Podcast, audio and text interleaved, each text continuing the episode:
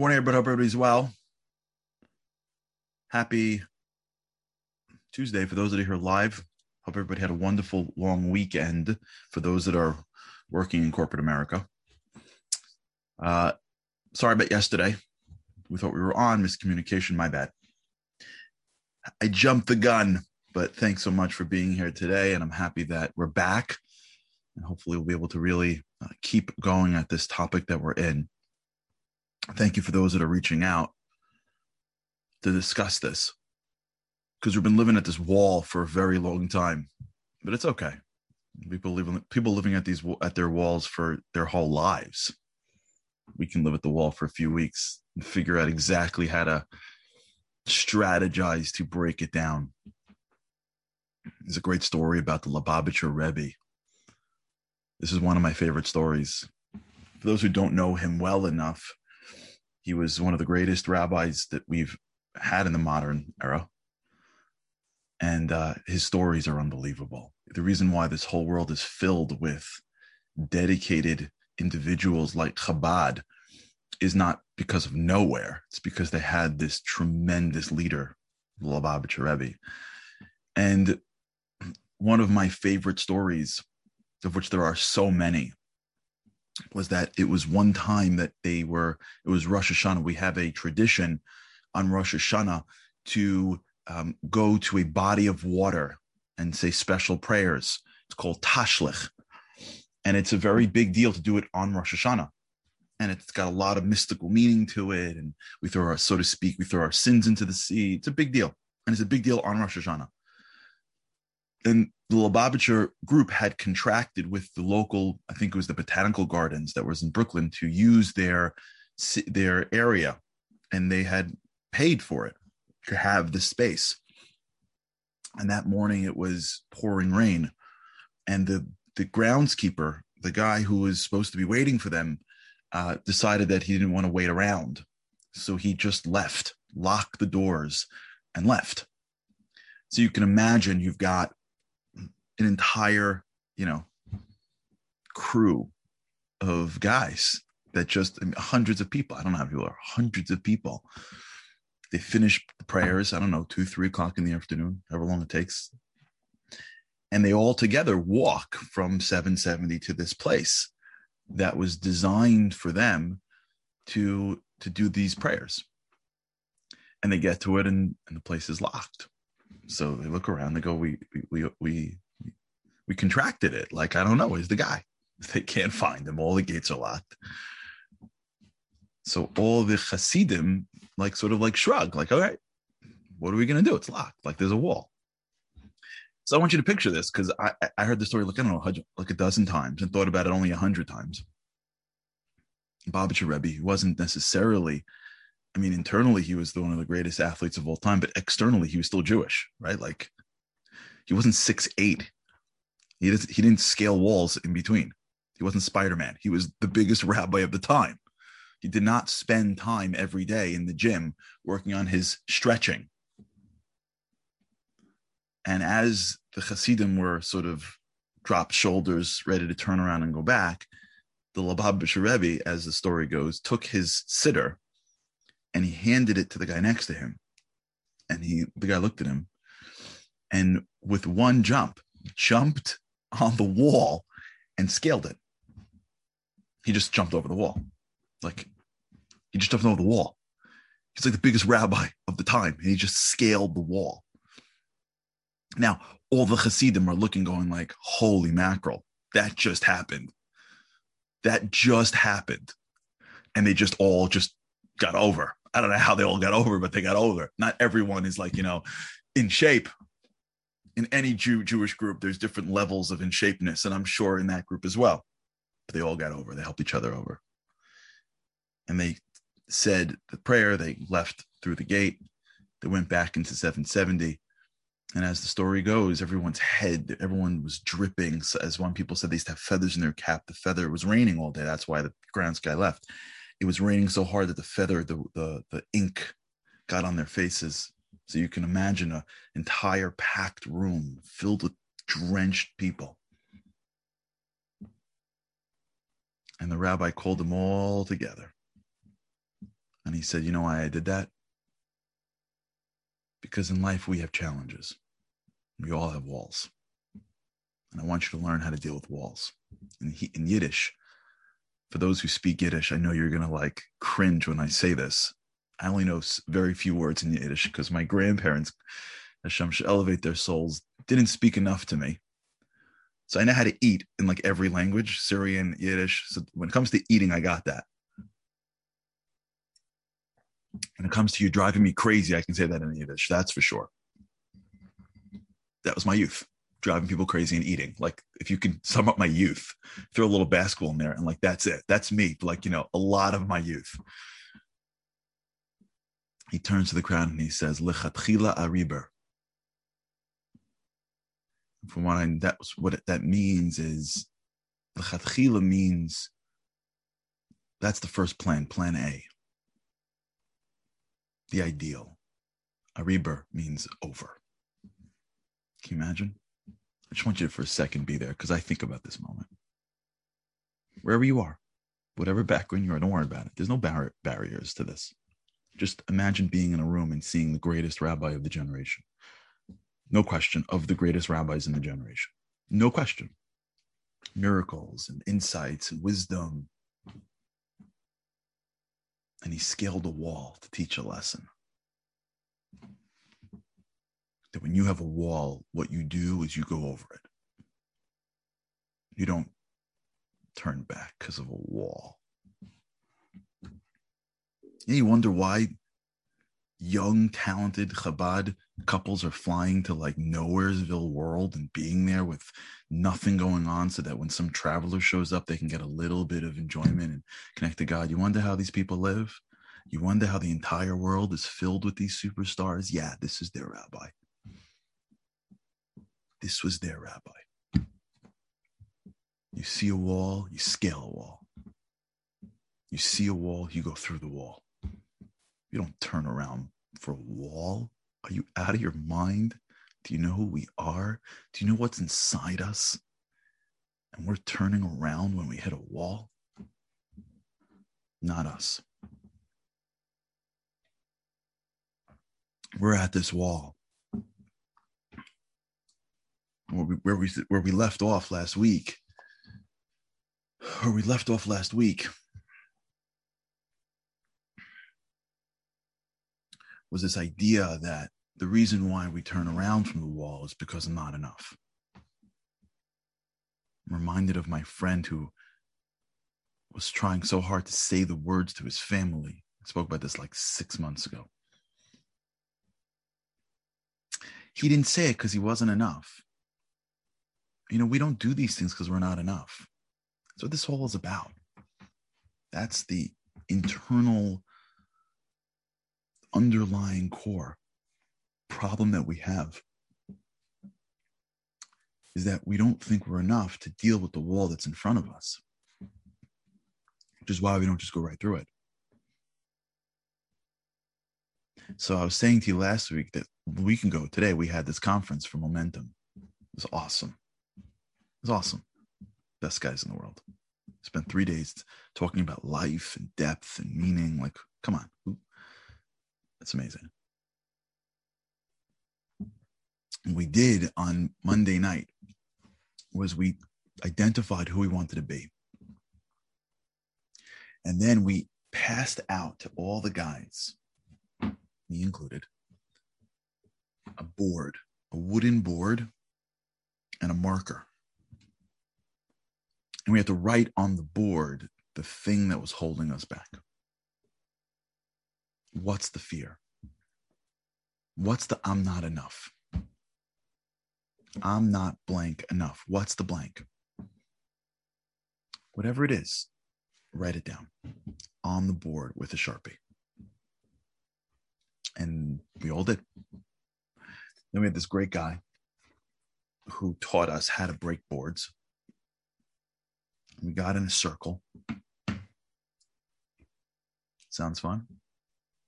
and every guy had to get in the middle of the circle, have his board in front of him with the words that are holding him back.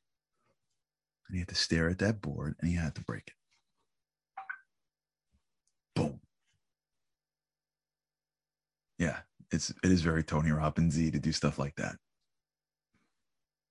It is. I went I did a Tony Robbins seminar once in my life and he I walked over fire. I would do that in a second if I could figure out how to get firewalks in a moment. And that experience for me was interesting, much like when I walked over fire at the Tony Robbins seminar what happens is when you get to the wall, even though your brain goes, No, I can do this, as soon as you stand in the middle of a circle of 30 guys and there's a board in front of you and there's a hand that you have, thank God, that you don't want to break. Even though some of these boards are easy to break. But you never know until your hand is through it. As tough as we are, you never know that this is an easy board until your hand gets through the board because you know that if you're going to hit that board hard, that, thing doesn't break, something's breaking. There's no question that when you put your hand to a board fast, something's breaking. You just better make sure that it's board that's breaking. And as much as your rational brain says, yeah, come on, 20 guys did it beforehand. Like you can do this. There's always that little birdie that goes, and if you can't, it's your right hand. Like, are you ready for this? It's your ego and reputation from everybody else. There's always that like little birdie that says you're not enough. But you got no choice. Because this is the one thing that a guy doesn't want to do is turn around from that. You got to be a super confident guy. Let me tell you something. For the men out there listening, you know this. You got to be a super confident guy to walk into a circle, go, nah, this is too dangerous, and walk right out. That don't happen. You look at that board and go, I got you. I'm not turning back without at least a shot at this. Now, this is a metaphor for life, which is that's what the wall is. The wall is just a wooden board that for a second feels like you can't get through it or else you're going to break something. And even if you're prepared for the wall, as soon as you go at the wall of your life, there's always that birdie that says, don't do it. You can break your hand. Just don't do it. What happens if you don't? So you stay the way you are. Big deal. You're fine. And you stare at that board. And at least I, I took it seriously. I knew that it was just a board, but I didn't want to break the board. I wanted to get greater in life. I want to grow. I want to break my walls. And I stared at that board before I did my little thing. And I was trying to digest the word that I put on the board that was holding me back. Outside, just picture it for those who weren't there outside, grassy area, Orlando night, 88 degrees, 30 guys in a circle, one guy in the middle. And I'm standing there three feet away, staring at a board that has a word on it that I know is the reason why I am not more. And that little birdie, you can break your hand. That moment at that moment, I had to bring something up that would shut that birdie up. It wasn't rational. I didn't bring up a rational argument because rationally, the birdie was right. Like rationally, like risk reward. I get through the board, great. I don't get through the board. I keep my hand 100%. It's a 100% chance that my hand doesn't break on the board if I don't try. Even if it's a 1% chance that my hand breaks in the board, it's not worth it. It's not worth it for what? To, to get a metaphor, to, to, to, to get the, you know, respective guys around you. Like, even if it's 1% chance that my, my, my, my arm, my hand sprains, it's not worth it. And it dawned on me at that moment that it's not rational to get through the board. It's rational to not get through the board. That's our survivor brain. The survivor brain in us says, This doesn't make any sense. Just what are you doing this for? Like, what are you joking? Like, why would you take this risk?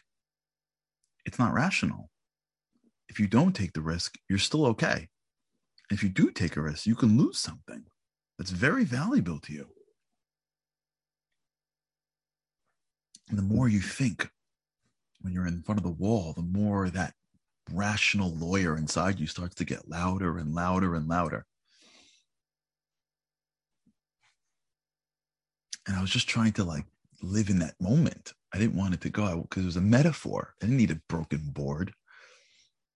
I was trying to get through it and learn about me more and more and more. And as that rational bird gets louder and louder, are you crazy? You're going to put your hand at risk? What are you going to do next tomorrow? For a board? Just here's the lesson. Just look at it. You got it? Like you're a big boy. You're not a kid. Stop being an idiot. Stop taking risks you don't need to take. The rational response doesn't work. This is where it gets really hard. Because sometimes you have to be supra rational. Sometimes you have to overwhelm your rational mind. Because when you look at it from a risk reward perspective and you're in the moment, it's not rational. See, this is where we spoke about the idea of time to think, time to act when you're in the moment, you can't make rational decisions. Rational decisions take place before you're in the moment. And then you go, yeah, but the chances of not, and I can learn something. And here's how people have done it. It's not a big deal. It's okay. It's going to give me something. And then you can earlier on create an analysis to say, okay, this does make sense. I'm going to do this. But if you don't have a time to think and a time to act, and you think when you're supposed to act and you act when you're supposed to think, that's when you sit at that wall and your brain goes, Well, we haven't really thought about this. This doesn't make sense.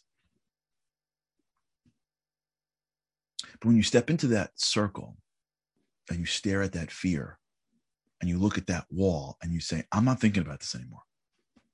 I've done the thinking. Forward. We're going forward. I'm not thinking about it anymore. That's when you achieve great things. We're going to talk about this tomorrow. This is called the difference between the doer and the commentator.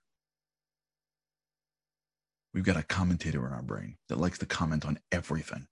You have that commentator? Am I the only one with a booth? I got a booth in my head of commentators. Like they just like to comment on everything. I can't believe that happened. Oh my gosh, what's going to be tomorrow? They, they these guys are just commenting on on the game called my life. I got a booth in there for sure. I got like broadcasters that are broadcasting to somebody.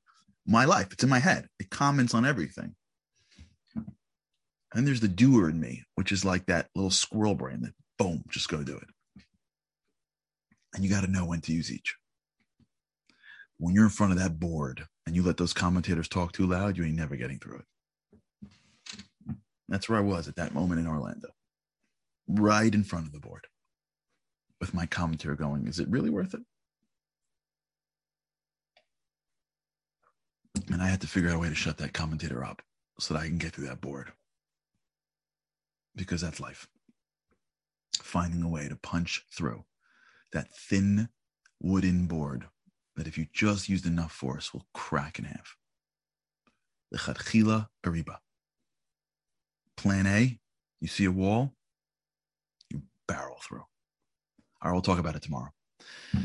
We'll talk about what happened tomorrow and how to turn off our commentator brain. Hope everybody's having a great having having a great weekend or had a great weekend.